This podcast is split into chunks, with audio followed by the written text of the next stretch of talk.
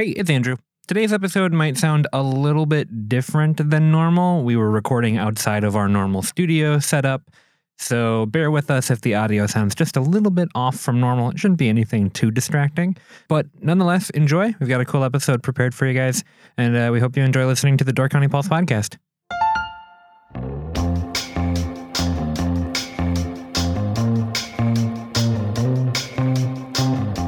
And welcome to the Door County Pulse podcast, where each week we talk with the writers and editors of the Peninsula Pulse about the stories you can find in this week's issue. I'm Andrew Clyden, and I'm joined today by Myles Dannhausen, writer and editor for the Peninsula Pulse. How's it going, Miles? It's going good, Andrew. How are you doing? Good. I just want to talk really quickly about it. Uh, broomball's been going on. You've been doing broomball. You've also been wrangling everybody in the office to play broomball with you. Trying. Trying. Uh, Celeste has done it. Sam has done it now. Uh, how long does the broomball league go for? We have three more weeks of regular season play, and then we have the Highlander Cup tournament. Um, the guys up at the rink, Cody Bolton and his crew, are doing a great job keeping ice out there. It's been really weird conditions this winter with like the, these thaws and then the, then the deep freeze and then another thaw. But good enough ice for broomball anyway. Good.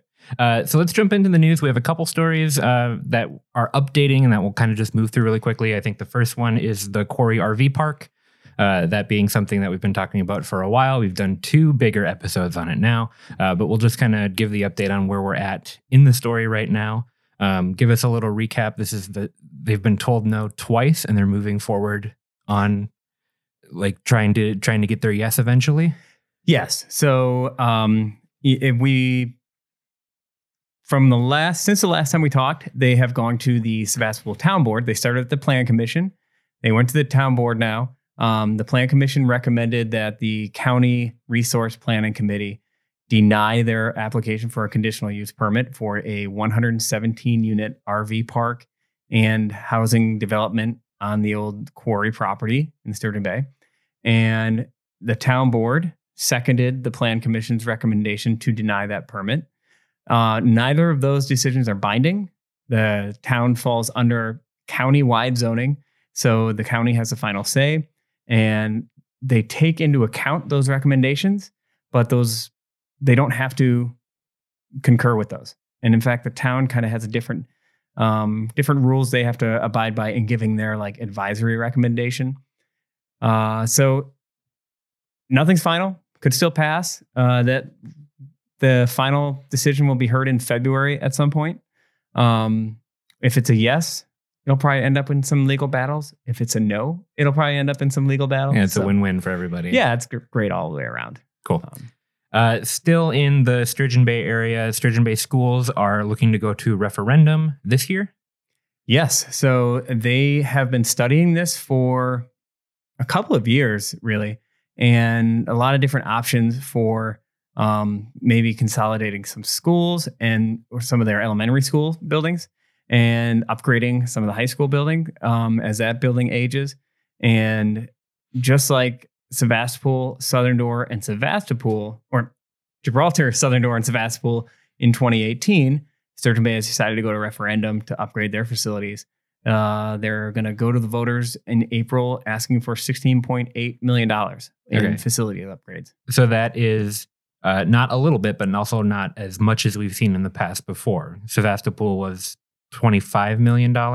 Were those, was that first round of referendums last year or two years ago at this point? It was 2018, November of 2018. Okay. Um, and I mean, we've seen referendums be pretty successful in Door County in the last couple of years. Do you think that this one is shaping out to be similar, or do you think that the climate's a little bit different?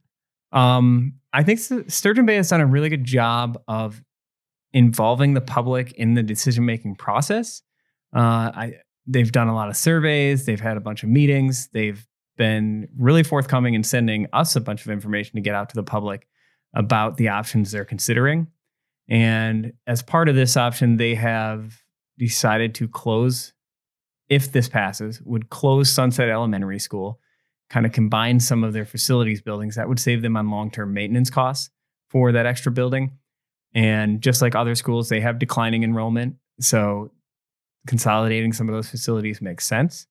Uh, and just like the other schools, this would include some security upgrades. Um, as we may not have seen, and hopefully, knock on wood, we never do see the the school shootings and some of the violence that other areas have had.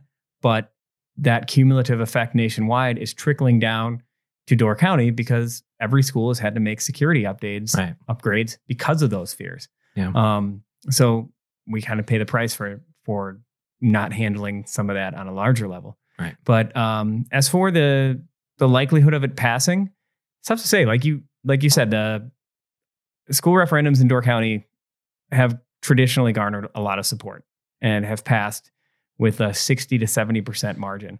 Sturgeon Bay has a different tax situation. People, property taxes are comparatively higher in Sturgeon Bay and are more borne by the residents, whereas in Northern Door, a lot of those property tax dollars are paid by people who own shoreline property who often are not residents and not voters. So Sturgeon Bay, a bigger proportion of those are our residents and voters. So they are going to see a more tangible impact.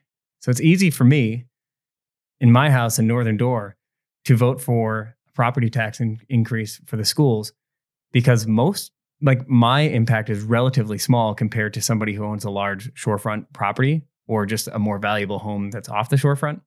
Sturgeon Bay, it's going to be born differently. So, Right.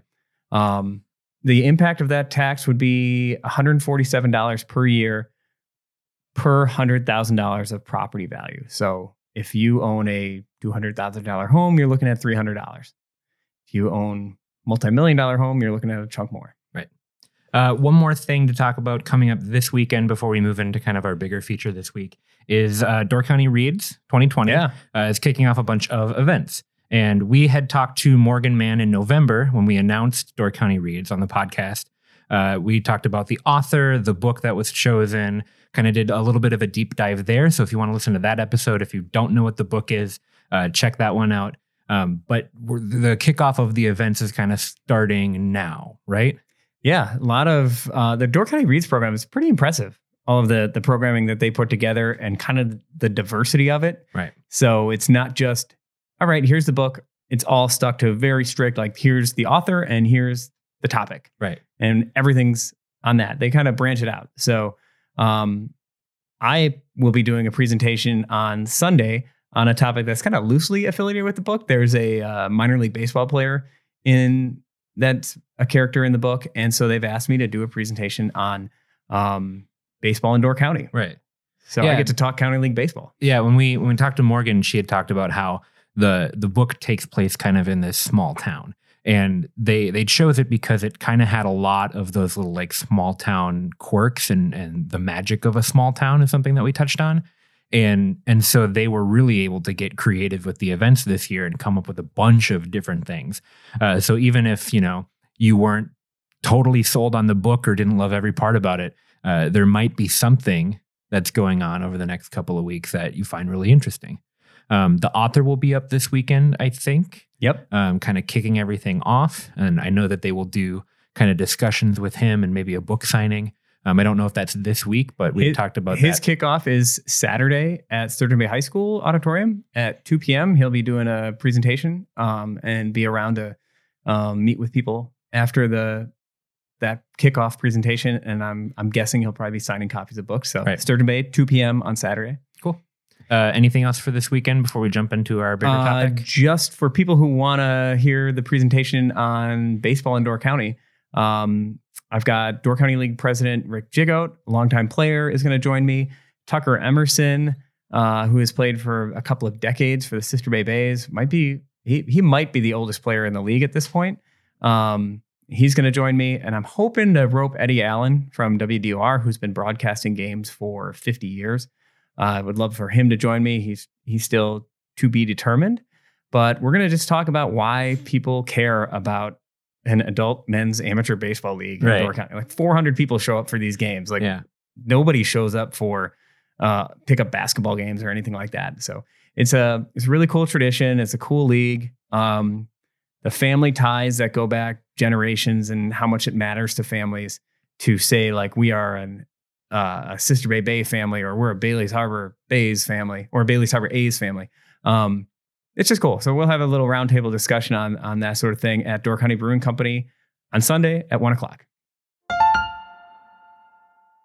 Grace, there is nothing that I love more than lighthouses and state parks. Oh my gosh, no way, me too. I just wish that there was, I don't know, some sort of way that I could capture my love for those things in a physical way that maybe I could put on the wall or something. Well, you are in luck, my friend. If you visit doorcountypulse.com slash shop, you can find exactly those items. You mean we actually put together a series of state park posters and a incredible collection of lighthouses all in one piece of artwork that you can buy online? That we did, Andrew, that we did. I didn't know that we had an online shop. What else can I get there? You can also buy some Pulse stickers, Door County Living stickers. You can subscribe to Door County Living or the Peninsula Pulse if you are not in Door County. You can buy our annual Door Wedding Guide, and you can also buy uh, Lighthouse postcards if you do not want the full poster, but might want to add a little something something in your gift package. I'm looking at the shop right now and I just noticed that we have Peninsula Pulse hats with the dog logo and everything. Grace, I think I am sold. Where can I go to find all of this stuff one more time? www.doorcountypulse.com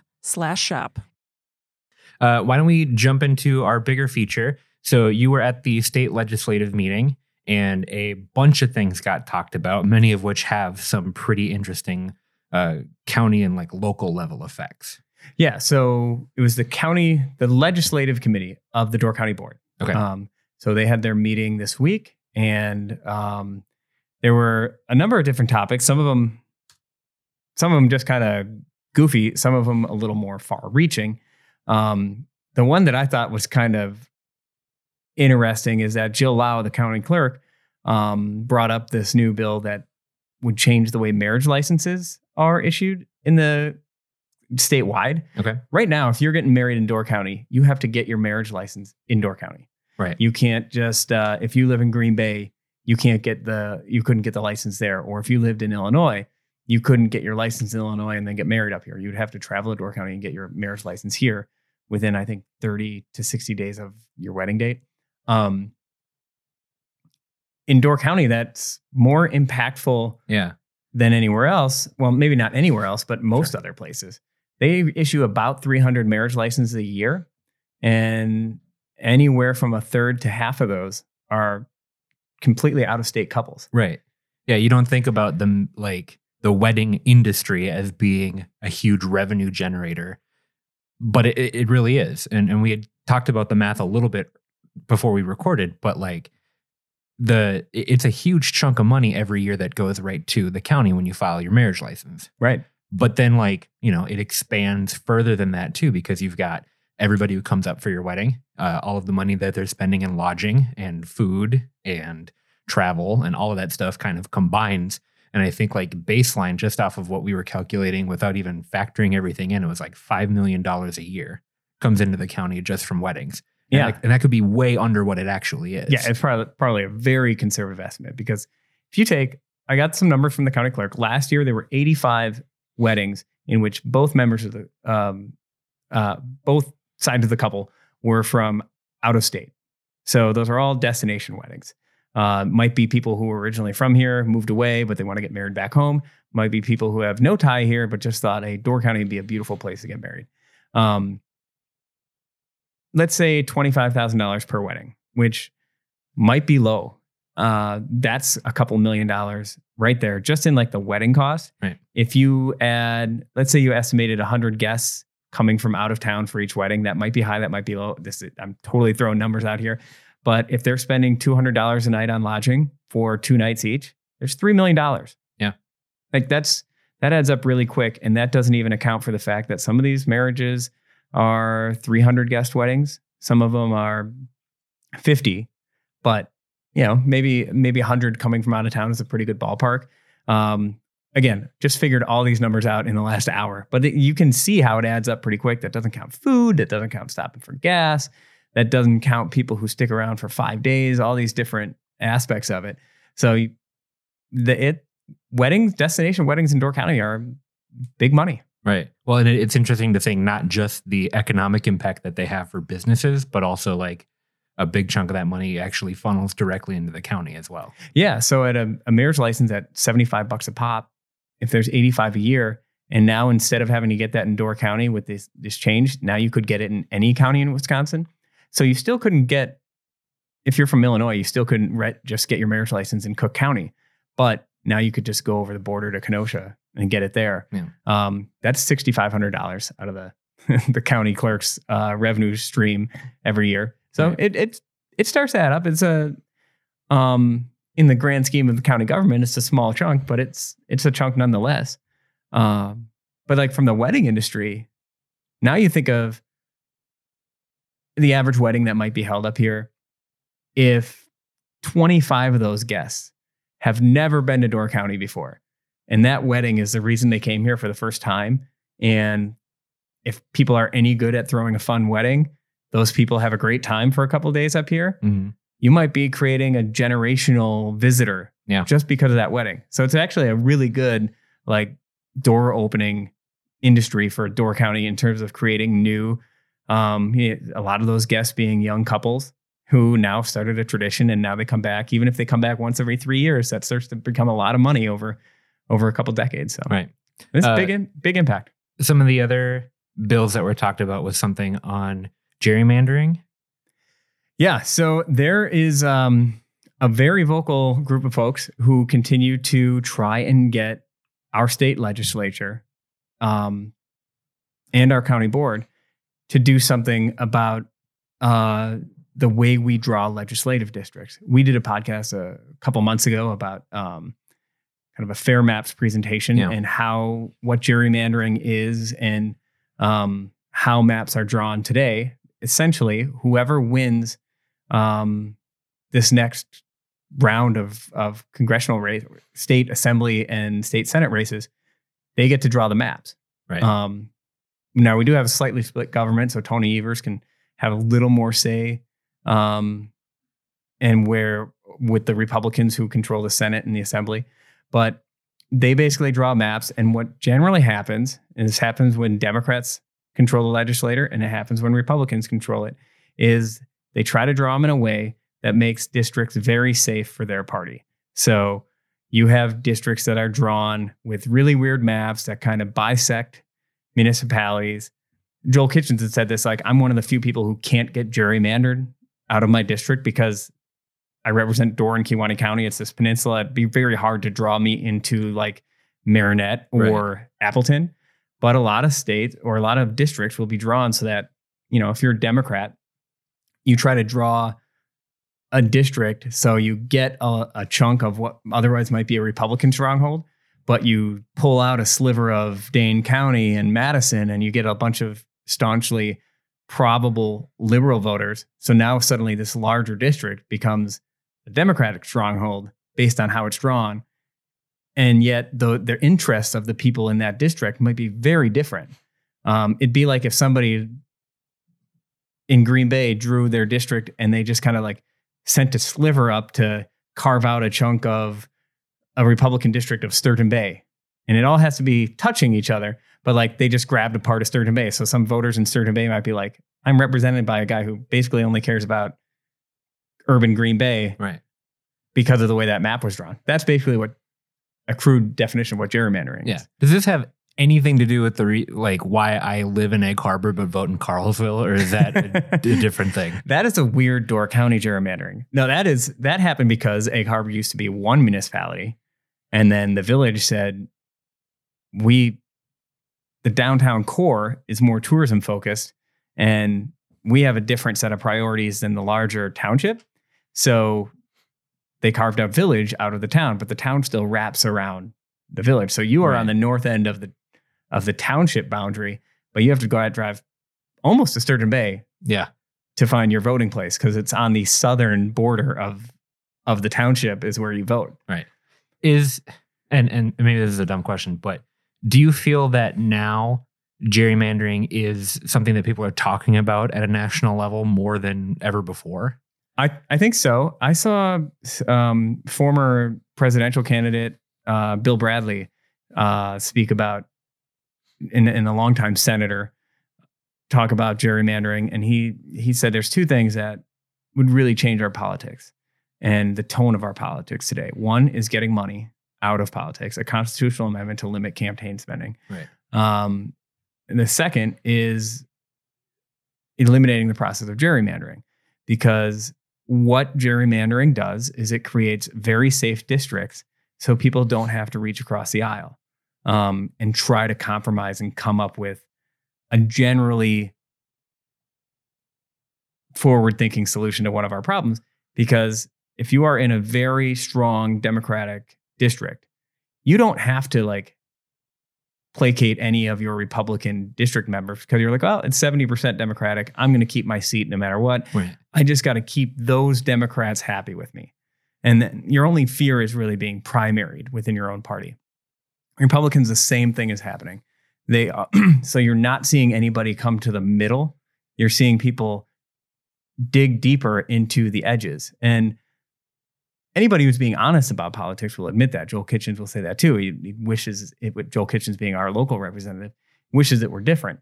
But that's the reality right now. So you don't have to, you know, if you don't think of like he, Joel Kitchen said, no bill will come to the floor if they don't already know it's going to pass. Right. Because the committee chairs are all held by Republicans, and those committee chairs are very powerful. So this gerrymandering bill, which Joel Kitchens is a co-sponsor of, will not get out of committee.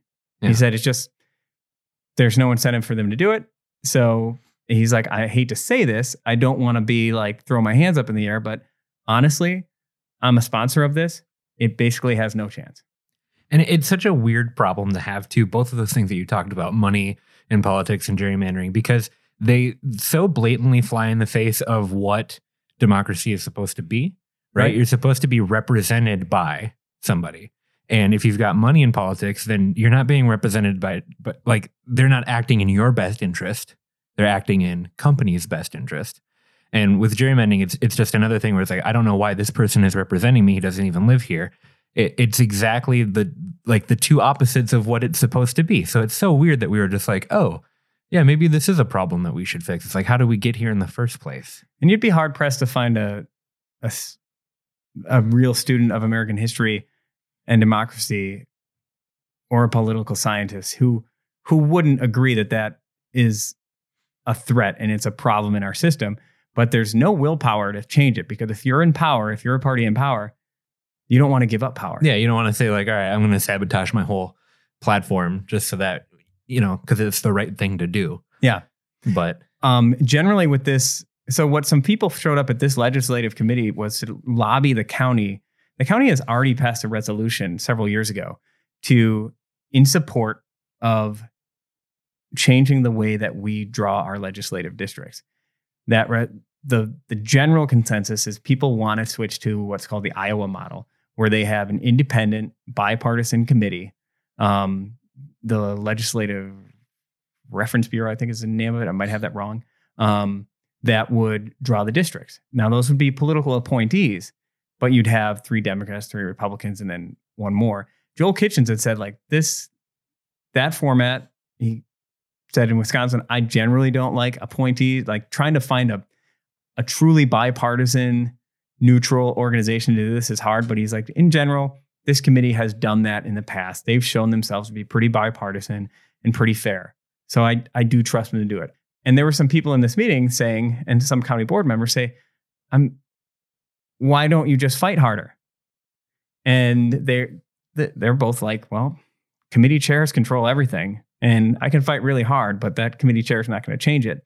And in fact, one of the board members, I believe, or maybe it was County Administrator Ken Pabich might have asked this question, or maybe it was Dave Enigl. I think it was Dave Enigl. He said, if we pass a resolution and then if we go to a county-wide referendum where the voters get to say, will weigh in on whether they want to um, change the way we redistrict, what impact does that make on you guys, honestly, as representatives?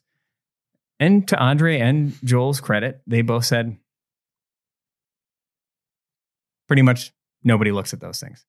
yeah, So if the county passes a resolution that says we want to legalize marijuana or we want to change legislative districts um, or anything, they, and then if if citizens approve a referendum, they're basically saying like not only does it not have a lot of impact, but honestly, people don't even look at them.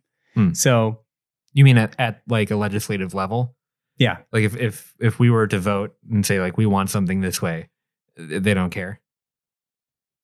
Not only that, but he, they indicated that like most people don't even pay attention to it. Huh. Well, because I know like the last kind of like advisory referendum that we passed was about marijuana Right. at like the recreational level. And that was part of a lot of different counties in Wisconsin having the same question and, and pretty much overwhelmingly voting yes. We haven't seen any change happening. Um, I, I know that we've we've been seeing some change in kind of our neighboring states. Maybe that's an indication of things to come, but um, you would I don't know. It's a weird thing to then just be like, eh, it doesn't matter. They said the, the one thing that does impact legislators is individuals calling, telling their stories, and speaking. Now, I know that some they would say like, okay, the people who kind of cry wolf over and over again and just badger you, they eventually just write you off. But if people are have compelling cases to make and they're not just sending you a copy and paste form letter on an issue, but if you're say, sending like a, a, a real email or letter or phone call, they said that is probably the most effective way to do it um, to to impact your legislators. But it was frustrating to see that they said, yeah, even if the whole county voted seventy percent in favor of redistricting, it probably wouldn't really start to move the needle down there. But what it does do, and maybe it doesn't impact the legislature in the short term, but in terms of giving you some hard data, you know, like three years ago, we might have said, yeah, um, I would guess like 30% of people in Sturgeon Bay maybe would support uh, legalizing medical marijuana and maybe 20% recreational. But I'd say like it's pretty, it's a pretty conservative area. I don't think there's going to be that much. But when you actually take the poll Right. and it comes out, wait, 51% support recreational, 70% support medicinal, it starts to change the conversation of you can't just cast it off and say, oh, this is a minor, minor thing. Not many people believe in this. Now you go, wait, the majority of Sturgeon Bay residents actually don't don't think uh, marijuana is that big of a problem that you need to make it illegal. So that really does start to change policy discussions and perceptions of it. And then maybe five or six years from now, because that referendum happened, the whole to- tone of the conversation is different because Yeah. you can't get away with just saying like, "Oh, that's just a bunch of potheads." Yeah, because you can Like, go oh, back and show people the data. Yeah, you have a vote. You, had, you people went to the ballot box and marked a box, like in one of the most important things they feel they can do as a citizen.